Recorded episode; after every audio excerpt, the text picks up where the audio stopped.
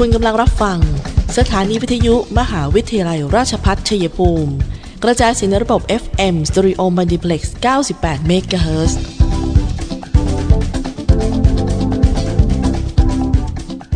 ที่นี่ สถานีวิทยุกระจายเสียงเพื่อการศึกษา มหาวิทยาลัยราชพัฒชัยภูมิส่งกระจายเสียงในระบบ FM Stereo Multiplex ความถี่ 98 MHz จากนี้ไป อเชิญท่านติดตามรับฟังรายการ คุยกันบ่ายสองโมงดำเนินรายการโดยธนทรชัยวงศ์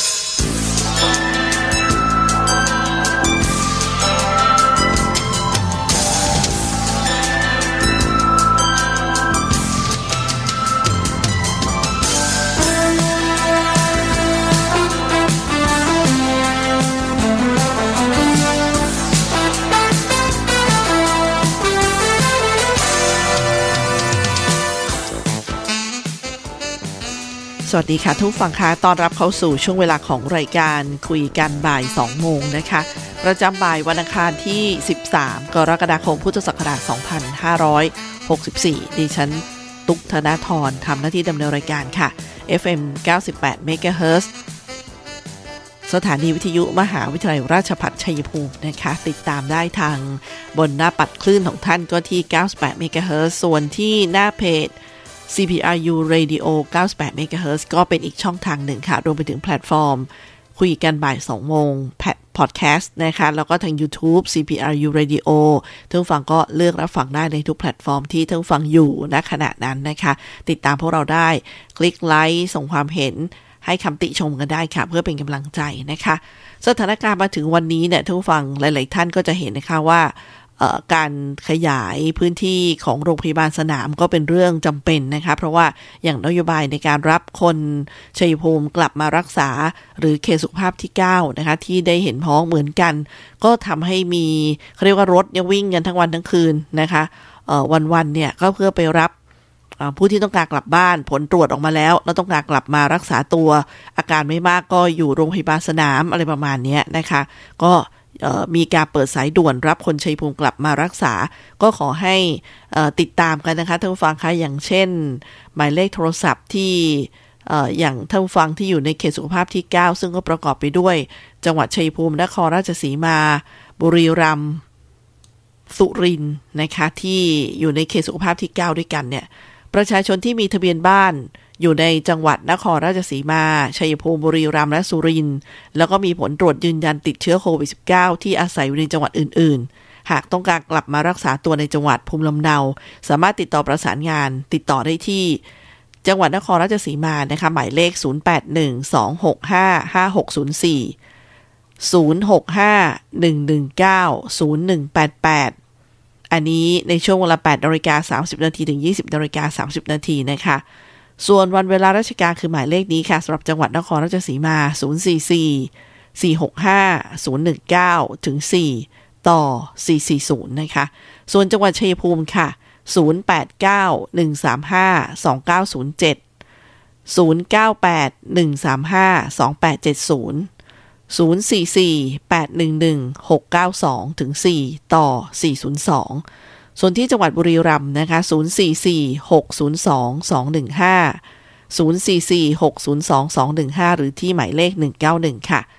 จังหวัดสุรินทร์นะคะ ตลอด 24 ชั่วโมงที่หมายเลขนี้ 092-599-5108 092-599-5108 และในเวลาราชการค่ะ ที่หมายเลข 044 581 103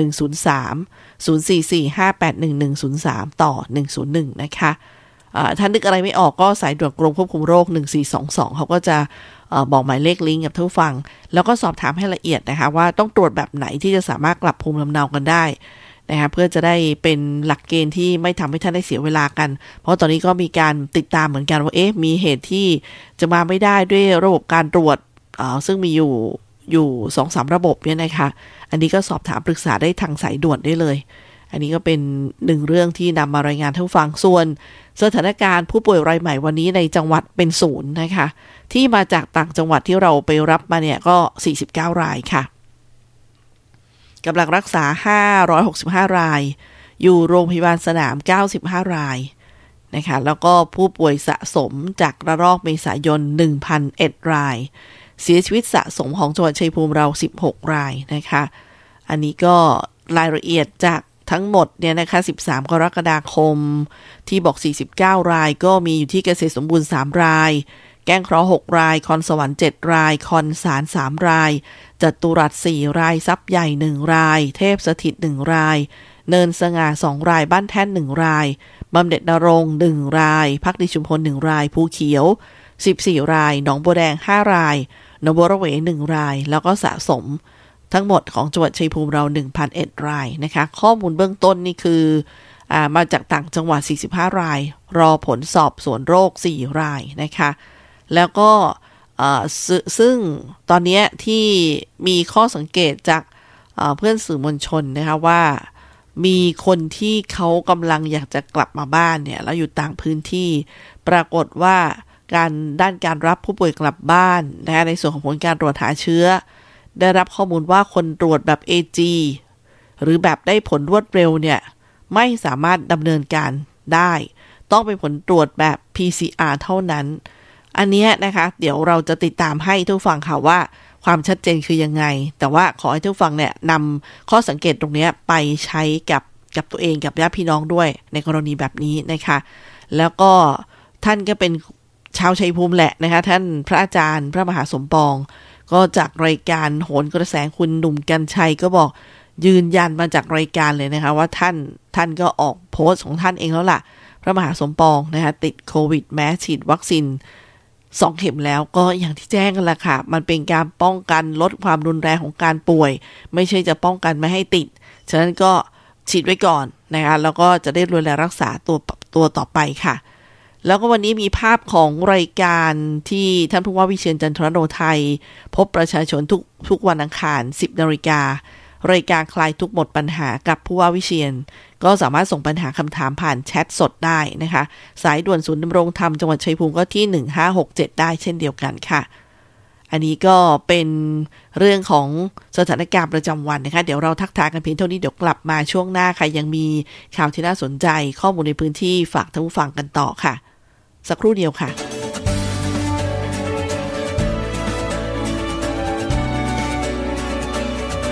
ในช่วงที่เราต้องต่อสู้กับวิกฤตโควิด -19 นี้ ผมขอฝากไปถึงพี่น้องประชาชนคนไทยทุกคน เมื่อวัคซีนมาถึงท่านแล้ว ร่วมมือกันไปฉีดวัคซีนกันนะครับ เพื่อตัวท่าน ครอบครัวท่าน คนที่ท่านรัก เพื่อสังคมและประเทศไทยของเรา และทุกคนจะได้กลับมามีชีวิตปกติโดยเร็ว ประเทศกลับมาเข้มแข็ง และเดินหน้าต่อไปนะครับ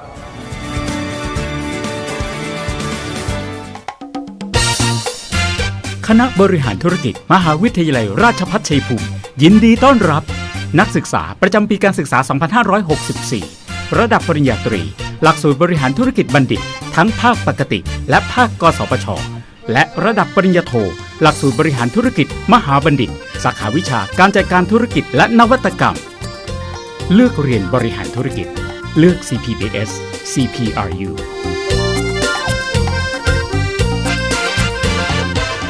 มหาวิทยาลัยราชพัฒชัยภูมิ ปิดรับสมัครนักศึกษาหลักสูตร วิศวกรรมศาสตร์ สาขาวิชาวิศวกรรมการผลิต โดยมุ่งเน้น ในการเพิ่มทักษะความรู้ด้านวิศวกรรมศาสตร์ ให้กับนักศึกษา ในระดับวิชาชีพชั้นสูง ทางด้านวิศวกรรมศาสตร์ ขยายโอกาสทางการศึกษา ด้านวิศวกรรมศาสตร์ ให้กับเยาวชนในท้องถิ่น และพื้นที่ใกล้เคียง เพิ่มศักยภาพแก่ประชาชนในท้องถิ่น ให้ดำรงชีพ โดยพึ่งพาตนเองพร้อมทั้งเสริมสร้างสมรรถนะในวิชาชีพอย่างเป็นรูปธรรม สอบถามโทร 085 102 0491 087 456 9889 และ 082 453 3052 หรือที่เว็บไซต์ cpru.ac.th มิติใหม่แห่งการศึกษา มหาวิทยาลัยราชภัฏชัยภูมิ มุ่งสร้างบัณฑิตคุณภาพ จากอุตสาหกรรมภูมิภาค สู่อุตสาหกรรมอาเซียน และส่งเสริมการพัฒนาท้องถิ่น ท่านผู้ฟังครับมหาวิทยาลัยราชภัฏชัยภูมิ ขอเชิญชวนผู้บริหาร คณาจารย์ บุคลากร นักศึกษาสิทธิ์เก่า และประชาชนทั่วไปค่ะ ร่วมลงนามถวายพระพรออนไลน์ พระเจ้าวรวงเธอพระองค์เจ้าสมสวลี กรมหมื่นสุทธานารีนาถเนื่องในโอกาสวันเฉลิมพระชนมพรรษาวันที่ 13 กรกฎาคม 2564 ควรมีควรแล้วแต่จะโปรดกล้าโปรดกระหม่อม ข้าพระพุทธเจ้าผู้บริหารคณาจารย์บุคลากร นักศึกษาและศิษย์เก่า มหาวิทยาลัยราชภัฏชัยภูมิค่ะ และทางรายการก็เชิญชวนทุกฟังด้วยนะคะว่าสามารถไปในเรื่องของการร่วมลงนามถวายพระพรออนไลน์นะคะในวันนี้ท่านผู้ฟังคะกับข้อมูลข่าวสารที่จะไปกันต่อกับช่วงเวลาของรายการคุยกันบ่ายสองโมงนะคะออตอนนี้เนี่ยก็มีข้อน่าสังเกตว่าทาง เดี๋ยวนะคะสักครู่หนึ่งท่านฟังคะเดี๋ยวขอติดตามข้อมูลมาฝากท่านฟังกันนิดนึงนะคะซึ่งตอนนี้เนี่ยจังหวัดชัยภูมิเรานะคะไม่ว่าจะเป็นเรื่องของการรับผู้ป่วยกลับมารักษาเนี่ยก็ถือว่าเป็นกำลังใจ อย่างเราจะมีภาพของโรงพยาบาลสนามที่บำเหน็จนรงอย่างของจังหวัดชัยภูมิ โรงพยาบาลสนามแห่งที่หนึ่งของเราที่โรงยิมสุริวันวลี สนามกีฬาองค์การบริหารส่วนจังหวัดนะคะ แล้วก็แห่งที่สองนี่ที่ที่อาคารอเนกประสงค์ของมหาวิทยาลัยการกีฬานะคะหรือสถาบันพละศึกษาจังหวัดชัยภูมินั่นเองค่ะ ก็ตัวเลขก็เริ่มมีการใช้บริการกันแล้วท่านฟังคะก็คือเรื่องของอการที่จะต้องอดูแลรักษาสำหรับมีการประเมินอาการและนะคะ ใช้บริการเตียงสนาม ตอนนี้ก็มีองค์การบริหารส่วนจังหวัดค่ะที่รวบรวมเรื่องของสิ่งของบริจาคของใช้จำเป็นนะคะที่ท่านฟังสามารถไปมอบได้โดยตรงที่องค์การบริหารส่วนจังหวัดชัยภูมิค่ะ รวมไปถึงที่สำนักงานเหล่ากาชาติจังหวัดชัยภูมิด้วยนะคะ ช่วงนี้เรามาติดตามสาระเเรื่องของวัคซีนกันต่อท่านผู้ฟังคะคืออย่างเช่นกรณีของแอปหมอพร้อมเนี่ยนะคะก็ให้ความรู้เรื่องนี้มา บอกว่าวัคซีนทุกชนิดช่วยป้องกันไม่ให้ป่วยหนัก แม้ฉีดครบแล้วแต่ยังมีโอกาสติดเชื้อ และแพร่เชื้อไปยังผู้อื่นได้ โดยเฉพาะผู้ที่อ่อนแอ ดังนั้นหากมีอาการป่วยคล้ายหวัดให้สังเกตตัวเองและระวัง ไม่ให้แพร่เชื้อไปสู่ผู้อื่น งดออกจากบ้านอย่างน้อย 7 วัน สวมหน้ากากสองชั้น รักษาระยะห่างและหมั่นล้างมือค่ะ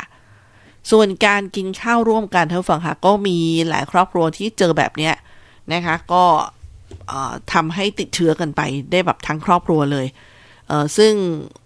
กินข้าวร่วมกัน 4 จุดเสี่ยงสำคัญในการติดเชื้อโควิดนะคะมีมาแนะนำกันด้วยค่ะ 1. เมาส์เพลินเกินห้ามใจ เสี่ยงติดเชื้อผ่านละอองน้ำลาย เวลาอ้าปากคุยกัน 2. หันหน้าเข้าหากัน ระยะห่างในโต๊ะกินข้าวเนี่ย ไม่ได้ห่างมากนัก โอกาสที่จะแพร่เชื้อจึงสูง 3. ทำอาหารมากินด้วยกัน ชิมอาหารของเพื่อน อันนี้เสี่ยงสัมผัสเชื้อจากการใช้ภาชนะร่วมกันค่ะ 4. กินด้วยมือเปล่า ห้ามหยิบอาหารเข้าปากด้วยมือเปล่า เพราะว่ามือของเราเนี่ยเป็นจุดสะสมโรคเชื้อโรคนะคะ อันนี้ก็โดยกองโรคจากการประกอบอาชีพ และสิ่งแวดล้อมที่นำข้อสังเกตนี้มาเป็นข้อเตือนพวกเราในการดำเนินชีวิตประจำวันด้วยค่ะ อีกหนึ่งความรู้เรื่องของวัคซีนนะคะที่ เราจะต้องบอกกันก็อย่างเช่น 5 กลุ่มยกเว้นตามประกาศในการที่จะต้องห้ามออกจากบ้านเนี่ย แต่มี 5 กลุ่มที่เขาถูกยกเว้น ออกนอกเคหสถานในพื้นที่ 10 จังหวัดตามกฎหมายนะคะ ก็คือ 1. สาธารณสุข ผู้ป่วยไปพบแพทย์เพื่อรักษาและเจ้าหน้าที่ที่เกี่ยวข้องกับการปฏิบัติงานด้านสาธารณสุข 2. ขนส่งสินค้าเพื่อประชาชน อาทิผู้ขนส่งอาหาร ยา เวชภัณฑ์สินค้าอุปโภคบริโภค 3. ขนส่งหรือขนย้ายประชาชน 4. บริการหรืออำนวยประโยชน์แก่ประชาชนอาทิ ผู้ให้ความช่วยเหลือกลุ่มเปราะบาง หรือผู้ประสบภัย 5. การประกอบอาชีพที่จำเป็นอาทิ ผู้ทำงานตามรอบเวลาหรือตามเวลาที่กำหนดไว้ตามปกติของทางราชการและเอกชนนะคะนี่คือ 5 กลุ่ม ยกเว้น ออกนอกแหสถานในพื้นที่ 10 จังหวัดตามกฎหมายนะคะ ก็เอามาเล่าให้กันฟังด้วย ส่วนผู้ที่มีญาติหรือตัวเองต้องเตรียมตัวเข้าโรงพยาบาลสนามเนี่ย ก็มีข้อแนะนำในเรื่องของสิ่งที่ต้องเตรียมนะคะอ่าอันดับแรกเลยเสื้อผ้าต้องสวมใส่สบายนะคะซักทำความสะอาดง่ายนำมา 14 ชุด ก็ต้องอยู่ 14 วันไงคะ ของใช้ส่วนตัวสบู่ยาสีฟัน แปรงสีฟัน ผงซักฟอกผ้าอนามัยเป็นต้น โทรศัพท์ สายชาร์จ แอดไลน์หอผู้ป่วยเพื่อใช้สื่อสาร ก็คือไลน์กลุ่มของหอผู้ป่วยนั้นๆนะคะยารักษาโรคประจำตัวค่ะต้องนำมา หรือข้อมูลประวัติการรักษาจากโรงพยาบาลเดิม ถ้ามีนะคะก็จะดีมากบัตรประชาชนหนังสือเดินทางเพื่อใช้ในการยืนยันตัวตน การเข้ารับการรักษา แล้วก็ปลั๊กไฟพ่วง ในบางสถานที่อาจมีข้อจำกัดปลั๊กไม่เพียงพอนะคะอันนี้ก็ จากข้อมูลจากสายด่วน 1669ศูนย์เอราวันสำนักการแพทย์ที่กรุณาสรุปมาให้นะคะ ส่วนอีกอันหนึ่งสาธารณสุขแนะผู้ป่วยโควิด ขณะรอเตียงอยู่ที่บ้านนะคะ มีข้อปฏิบัติดังนี้ค่ะ 1. งดการเยี่ยมระหว่างแยกกักตัว 2. รักษาระยะห่าง งดสัมผัสผู้อื่น 3. แยกห้องพักที่นอนของใช้ส่วนตัว 4. เปิดหน้าต่างให้อากาศถ่ายเท 5. ไม่รับประทานอาหารร่วมกัน 6. สวมหน้ากากอนามัยตลอดเวลา 7. ล้างมือบ่อยๆ 8. แยกซักเสื้อผ้า 9. แยกใช้ห้องน้ำหากเลี่ยงไม่ได้ ขอให้ผู้ป่วยใช้ห้องน้ำเป็นคนสุดท้าย แล้วก็ทำความสะอาดด้วยอะถ้าเป็นข้อแนะนำนะคะ บางทีก็ทำให้เราเนี่ยแหมนะเจอเรื่องฉุกเฉินมันก็ปฏิบัติตัวไม่ถูกเหมือนกันนะคะ เดี๋ยวพักกันสักครู่ค่ะท่านฟังค่ะเดี๋ยวเจอกันในช่วงที่ 3 ต่อค่ะ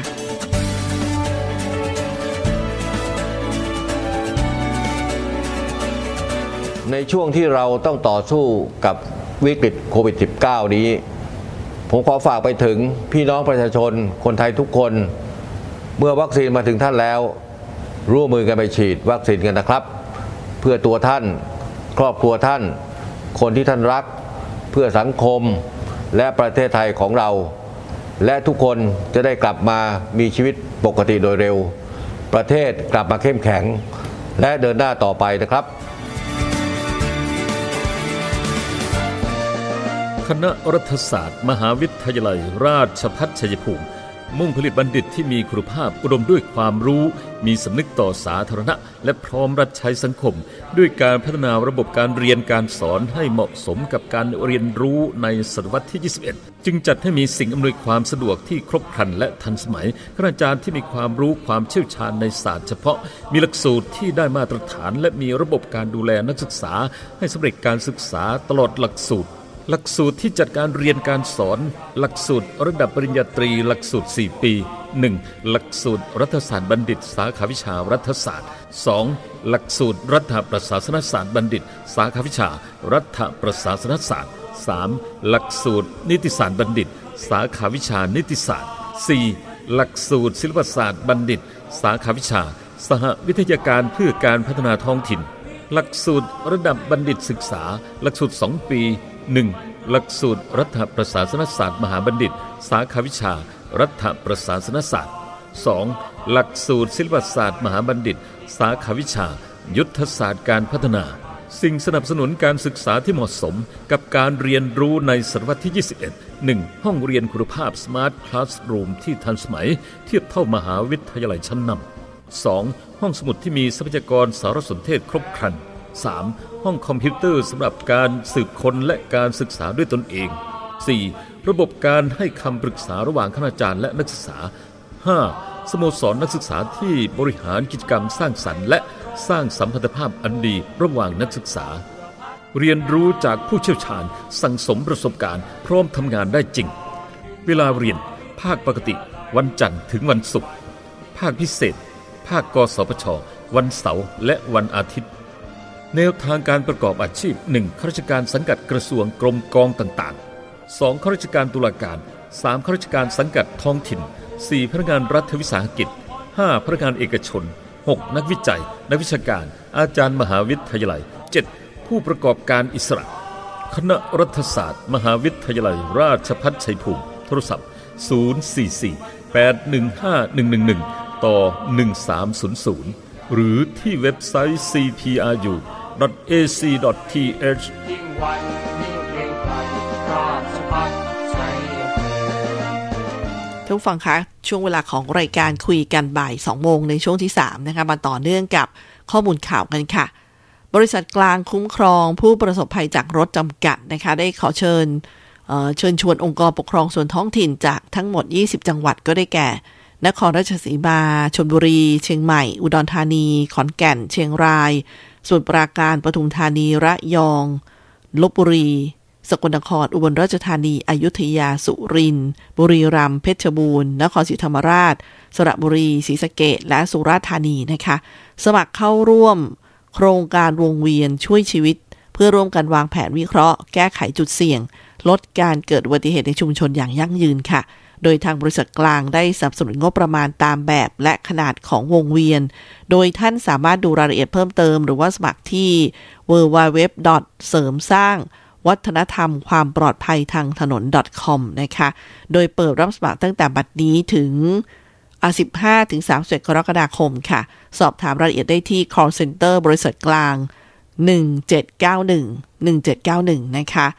ส่วนท่านผู้ฟังคะกระแสเรื่องของการฉีดวัคซีนกระตุ้นในเข็มที่ 3 เนี่ย มันมีประเด็นที่ดิฉันอยากจะบอกว่าอย่างการนำเสนอของรายการเราเนี่ย ถือว่าเอามาเล่าให้ทุกฟังได้ฟังกัน แต่ว่าใด ๆ ก็ตามเนี่ยนะคะ ก็คือต้องเก็บข้อมูลให้มากที่สุดอะลองมาฟังเสียงทางฝั่งอ่าดรสุมยาสุมยา สวามินาทาน ยาดาฟ ซึ่งท่านเป็นหัวหน้านักวิทยาศาสตร์ขององค์การอนามัยโลก หรือที่ท่านผู้ฟังรู้จักในนามของ WHO หรือ WHO ได้แถลงข่าวเมื่อวันจันทร์นะคะตามเวลาท้องถิ่นว่า มีแนวโน้มที่อันตรายเล็กน้อย เรื่องการฉีดวัคซีนต่างชนิดกัน ในยามที่ยังไม่มีข้อมูลและหลักฐานสนับสนุนในระหว่างที่กำลังมีการศึกษาเรื่องนี้ค่ะ ซึ่งท่านดร สวามินาธานเนี่ยท่านก็บอกว่า ได้หยิบยกผลการศึกษาขั้นต้นของมหาวิทยาลัยออกฟอร์ดในอังกฤษที่พบว่าการฉีดวัคซีนแอสตราเซเนกาที่ออกซ์ฟอร์ดร่วมพัฒนาเป็นเข็มแรก แล้วก็ตามด้วยวัคซีนของไฟเซอร์ทำให้แอนติบอดีซึ่งเป็นโปรตีนที่สร้างจากภูมิต้านทานของร่างกาย และ T เซลซึ่งเป็นเซลล์ภูมิต้านทานชนิดหนึ่ง มีปริมาณสูงกว่าการฉีดวัคซีนของไฟเซอร์ แล้วตามด้วยวัคซีนของแอสตราเซเนกา แต่ระดับแอนติบอดีจะสูงที่สุดหลังจากการฉีดวัคซีนเซอร์วัคซีนไฟเซอร์แล้วก็ slash BioNTech ครบ 2 โดส และระดับ T เซลล์จะสูงที่สุดหลังจากฉีดวัคซีนของ AstraZeneca แล้วตามด้วยวัคซีนไฟเซอร์ BioNTech นักวิจัยของออกซ์ฟอร์ดระบุในเวลานั้นว่าการฉีดวัคซีนต่างชนิดกันอาจช่วย ให้การจัดสรรวัคซีนทั่วโลกมีความยืดหยุ่นมากขึ้น แต่อย่างไรก็ดีนะคะ ท่านดรท่านนี้ก็บอกว่า เตือนว่าอาจเกิดความโกลาหลขึ้นในประเทศหากประชาชนเริ่มตัดสินใจว่า ใครควรจะฉีดวัคซีนเข็มที่ 2 ที่ 3 หรือ 4 และควรฉีดเมื่อใด ด้าน Global News Global News นะคะของแคนาดาก็รายงานว่า ชาวแคนาดาจำนวนมากทำตามคำแนะนำของรัฐบาลเรื่อง การฉีดวัคซีนต่างชนิดกันเช่น ฉีดวัคซีนแอสตราเซเนกาแล้วตามด้วยวัคซีนแบบ mRNA mRNA หลังจากคณะกรรมการแนะนำเรื่องการสร้างภูมิคุ้มกันแห่งชาติของแคนาดาแนะนำว่ามีความปลอดภัย อันนี้เป็นการรายงานข่าวของสำนักข่าวไทยและสื่อช่อสะอาดนะคะต้องอ้างอิงกันนิดนึงเพราะเป็นเรื่องสำคัญที่ทุกฝั่งต้องฟังไว้ว่าอ๋อเนี่ยนะต่างประเทศหัวอย่างนี้นะ แล้วก็มีประเทศอะไรบ้างที่เขานำไปใช้ไปปฏิบัติ บางทีสถานการณ์แบบนี้นะคะ ก็ต้องฟังว่าคนไทยหรือมาตรฐานตรงเนี้ย เป็นยังไง ขอให้ติดตามข่าวกันนิดนึงนะคะพวกเราก็จะเป็นฝ่ายหนึ่งที่ติดตามข่าวมาเล่าให้ทุกฝั่งได้ฟังกันค่ะ ส่วนอีกเรื่องหนึ่งเป็นเรื่องของการเตือนภัยเรื่องการเงินนะฮะจากแบงก์ชาติได้ให้ข้อมูลมาค่ะ บอกว่าอย่าทำธุรกรรมใดๆ กับบริษัทที่อ้างว่า ได้รับอนุญาตจากแบงก์ชาติ แต่ไม่มีชื่ออยู่ใน BOT license check อ่าอันเนี้ยชื่อเนี้ยอยากให้ทุกฝั่งได้ได้จำไว้นะคะ BOT ก็คือแบงก์ชาติเนี่ย BOT license เช็คนะคะคือเช็คให้ชัวร์ก่อนที่เว็บไซต์นี้เลย www.bot.or.th/app นะคะ a w p แล้วก็ slash bot license check อันนี้แหละนะคะท่านผู้ฟังก็จะเข้าไปเช็คได้ หรือถ้ามีข้อสงสัยสามารถสอบถามที่ศูนย์คุ้มครองผู้ใช้บริการทางการเงิน 1213 นะคะ 1213 อันนี้ก็บางทีรายชื่อเนี่ยโหมีอ้างมา เรื่องเป็นสถาบันการเงินอะไรเงี้ยท่านฟังอยากทราบว่ามันใช่ไหมมีจริงหรือเปล่า เข้าไปเช็คกันเลยนะคะว่ามีไหม ซึ่งบางท่านมีคำถามมาจากประชาชนบอกเนี่ยชื่อเนี้ยเข้าไปในชุมชนของเขามีจริงไหมปรากฏไปเช็คไม่มีนะท่านฟังค่ะ อันนี้น่าเป็นห่วงมาก แล้วช่วงนี้มิจฉาชีพก็ออกอรวาดหนักค่ะ แอบอ้างเป็นธนาคารบริษัทให้กู้เงินที่ได้รับอนุญาตจากแบงก์ชาติแน่นี่แหละมีกรณีเนี้ยค่ะ หรือในหน้าสินเชื่อ ใช้มุกว่าให้เราโอนเงินค่าธรรมเนียมดำเนินการ หรือเงินค้ำประกันให้ก่อน ถ้าไม่โอนก็จะไม่ได้เงินกู้ แถมยังหลอกเอาข้อมูลส่วนตัวเราไปด้วย ถ้าเจอแบบนี้นะคะ อย่าเสียเวลาคุยกับคนที่แชทมา อย่ารีบโอน หรือให้ข้อมูลส่วนตัว แต่ขอแนะนำให้โทรหา call center ของธนาคารหรือบริษัทที่ถูกอ้างถึงด้วยตัวเอง แล้วก็เช็คหมายเลขได้ที่ที่ดิฉันแนะนำเมื่อสักครู่นี้นะคะ แล้วก็รวมไปถึงเว็บไซต์ bot.or.th ค่ะ เพื่อเข้าไปเช็คเรื่องนี้ แล้วก็เตือนภัยบริษัทที่อยู่ภายใต้การกำกับดูแลของแบงก์ชาติ ที่มักถูกแอบอ้างชื่อ ท่านผู้ฟังก็ไปดูที่รายละเอียดได้เลย ทั้งอย่างเช่น เมืองไทยแคปิตอลมิดสิบเสกเงินจำกัดมีเดียเซ็นเตอร์ ASN Broker ดิมลิสติ้งจำกัดเงินเทอร์โบจำกัด มิดสินด่วนจำกัด Easy Buy จำกัด อีออนธนสินทรัพย์ อะไรเนี่ยนะคะ ก็จะมีการถูกแอบอ้างชื่อเหล่านี้ ซึ่งสอบถามหรือว่าขอคำปรึกษาได้ที่ศูนย์คุ้มครอง ผู้ใช้บริการทางการเงินหรือสอคองอของแบงก์ชาติธนาคารแห่งประเทศไทยนะคะ1213 ได้ค่ะ แล้วก็มีอีเมล address fcc at bot.or.th แล้วก็ย้ำกันอีกเรื่องหนึ่งคือมหากรรมไกลเกลี่ยสินเชื่อเช่าซื้อรถยนต์ ใกล้หมดเขตแล้วนะคะ รีบลงทะเบียนด่วนเลยทางออนไลน์นะคะ ก็จะรับความช่วยเหลือตามขั้นตอนภายใน31กรกฎาคมนี้ ผ่านเว็บไซต์แบงก์ชาติ และหน่วยงานที่เกี่ยวข้อง อันนี้ก็บอกท่านผู้ฟังไว้ก่อนเลยนะคะ เดี๋ยวช่วงนี้เราพักกันสักครู่เดี๋ยวช่วงหน้ากับศูนย์ต่อต้านข่าวปลอมนะคะ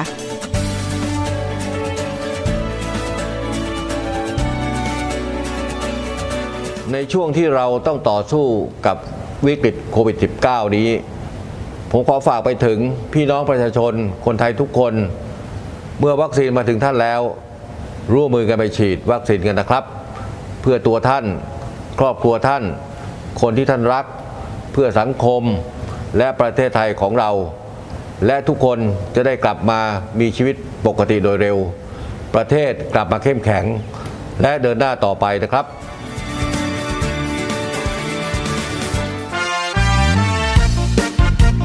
เปิดรับสมัครแล้ว โรงเรียนสาธิตมหาวิทยาลัยราชพัฒชัยภูมิแผนกประถมศึกษา รับป .1 อายุ 5 ปี 6 เดือนขึ้นไป รับป .2 อายุ 6 ปี 6 เดือนขึ้นไป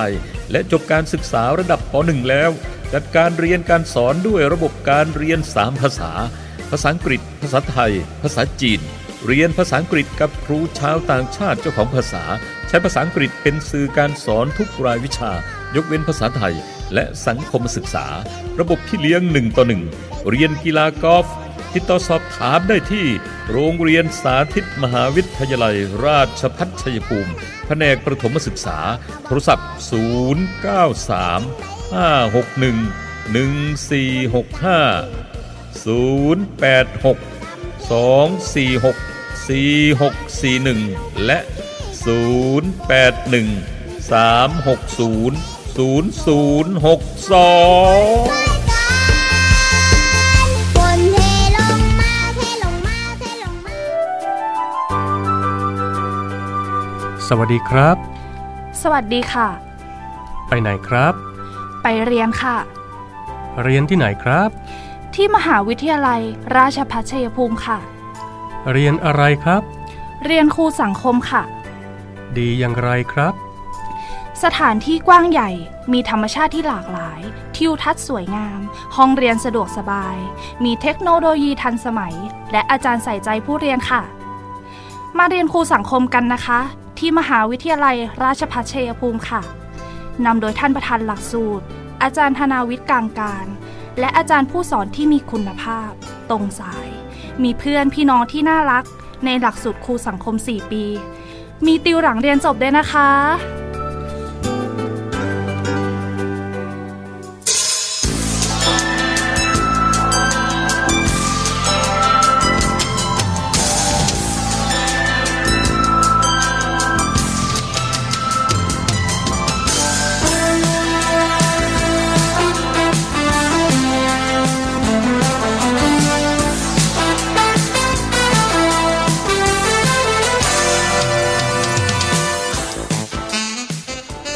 เดินทางมาถึงช่วงท้ายรายการของคุยกันบ่าย 2 โมงประจำวันนี้แล้วนะคะ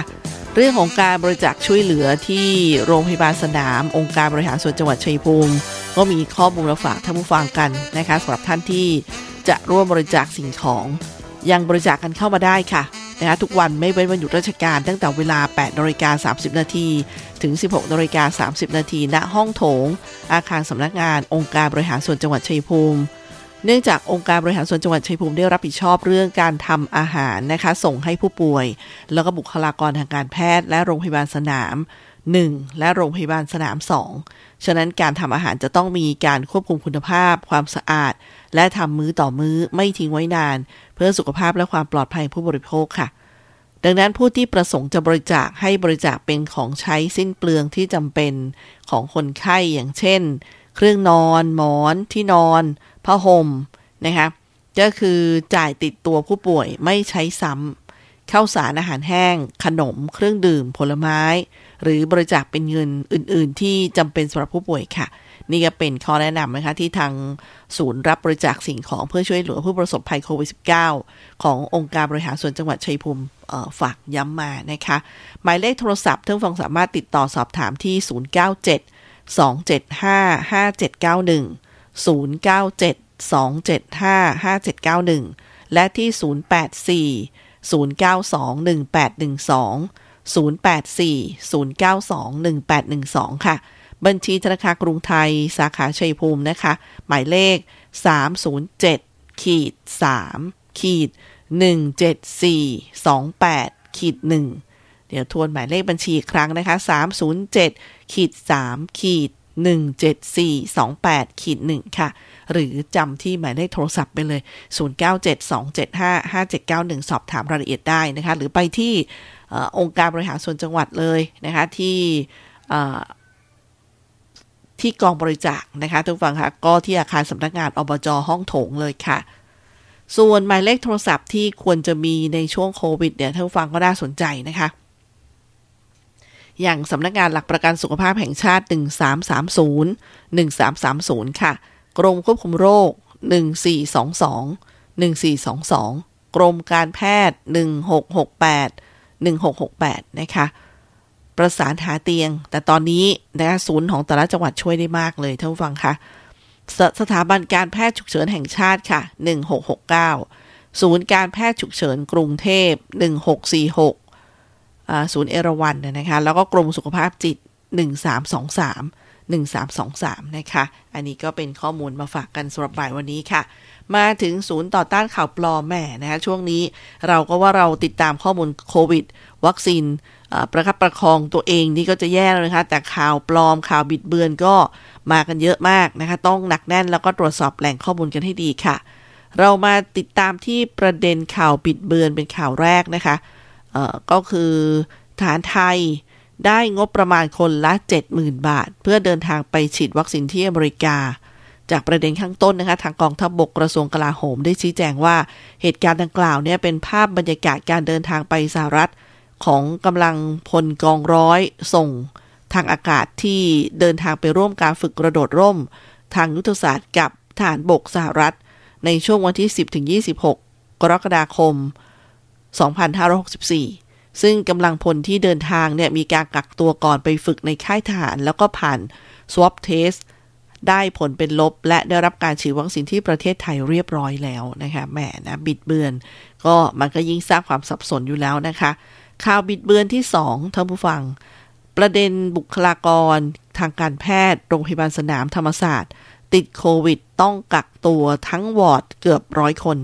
จากประเด็นข้างต้นค่ะทางโรงพยาบาลสนามธรรมศาสตร์ ได้ตรวจสอบและชี้แจงว่าโรงพยาบาลสนามจะดูแล เฉพาะผู้ป่วยโควิด และโรงพยาบาลธรรมศาสตร์เฉลิมพระเกียรติ เป็นโรงพยาบาลขนาดใหญ่ ดูแลรักษาผู้ป่วยทุกโรค ซึ่งอยู่คนละอาคารกัน โดยบุคลากรทางการแพทย์ที่ติดเชื้อโควิด -19 ทำงานอยู่ที่โรงพยาบาลธรรมศาสตร์ไม่ใช่โรงพยาบาลสนามธรรมศาสตร์นะคะ มาถึงประเด็นข่าวปลอมประเด็นคือเจ้าหน้าที่ สำนักงานผู้ตรวจการแผ่นดินถือป้ายเรียกร้องเกี่ยวกับวัคซีนโควิด -19 จากประเด็นข้างต้นนะคะ ทางสำนักงานผู้ตรวจการแผ่นดินได้ตรวจสอบเรื่องดังกล่าว แล้วก็ชี้แจงว่าเจ้าหน้าที่สำนักงานผู้ตรวจการแผ่นดิน ไม่ได้เป็นผู้เรียกร้องเรื่องดังกล่าว แต่เป็นผู้รับเรื่องร้องเรียนจากเครือข่ายประชาชนปกป้องประเทศ ที่ขอให้ผู้ตรวจการแผ่นดิน ตรวจสอบการใช้อำนาจรัฐ ในการบริหารจัดการวัคซีนป้องกันโควิด -19 ค่ะ มาที่อีกประเด็นหนึ่งนะคะ เป็นประเด็นข่าวปลอมที่บอกว่า นายกฉีดวัคซีนป้องกันโควิด -19 จำนวน 4 เข็ม เป็นประเด็นท่านฟังค่ะ เป็นข่าวปลอม จากกรณีที่มีการแชร์ภาพนายกรัฐมนตรี โดยระบุข้อความว่าท่านฉีดวัคซีนโควิด -19 จำนวน 4 เข็มนั้น ทางสำนักงานนายกรัฐมนตรีสำนักนายกรัฐมนตรีค่ะ ได้ตรวจสอบเรื่องดังกล่าวและชี้แจงว่า นายกรัฐมนตรีได้ฉีดวัคซีนป้องกันโควิด -19 จำนวน 2 เข็มเท่านั้นตามรูปที่ 1 และ 3 ส่วนรูปที่ 2 และ 4 เป็นการฉีดวัคซีนป้องกันไข้หวัดใหญ่ ทุกฝังครับแหมมันก็สร้างความสับสนนะ ข่าวปลอมข่าวนี้ส่งท้ายรายการ ประเด็นเว็บไซต์ ลงทะเบียนฉีดวัคซีนโควิด -19 สำหรับคนงานต่างชาติ รอบใหม่ของราชวิทยาลัยจุฬาภรณ์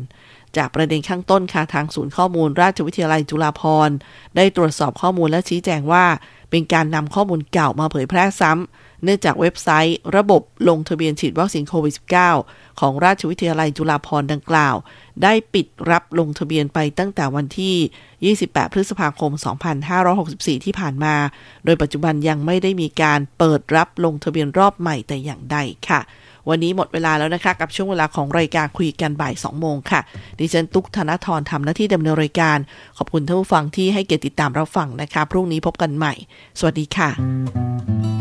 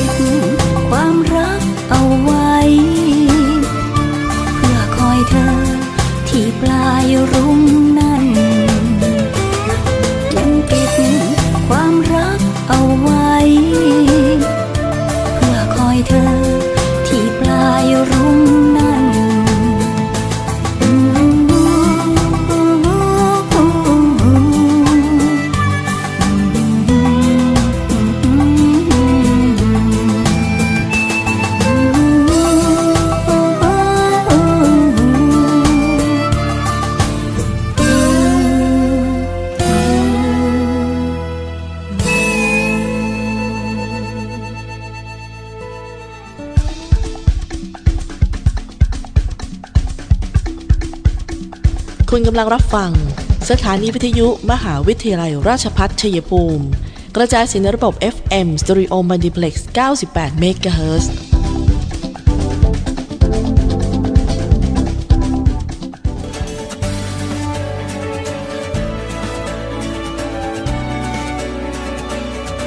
ในช่วงที่เราต้องต่อสู้กับวิกฤตโควิด -19 นี้ ผมขอฝากไปถึงพี่น้องประชาชนคนไทยทุกคน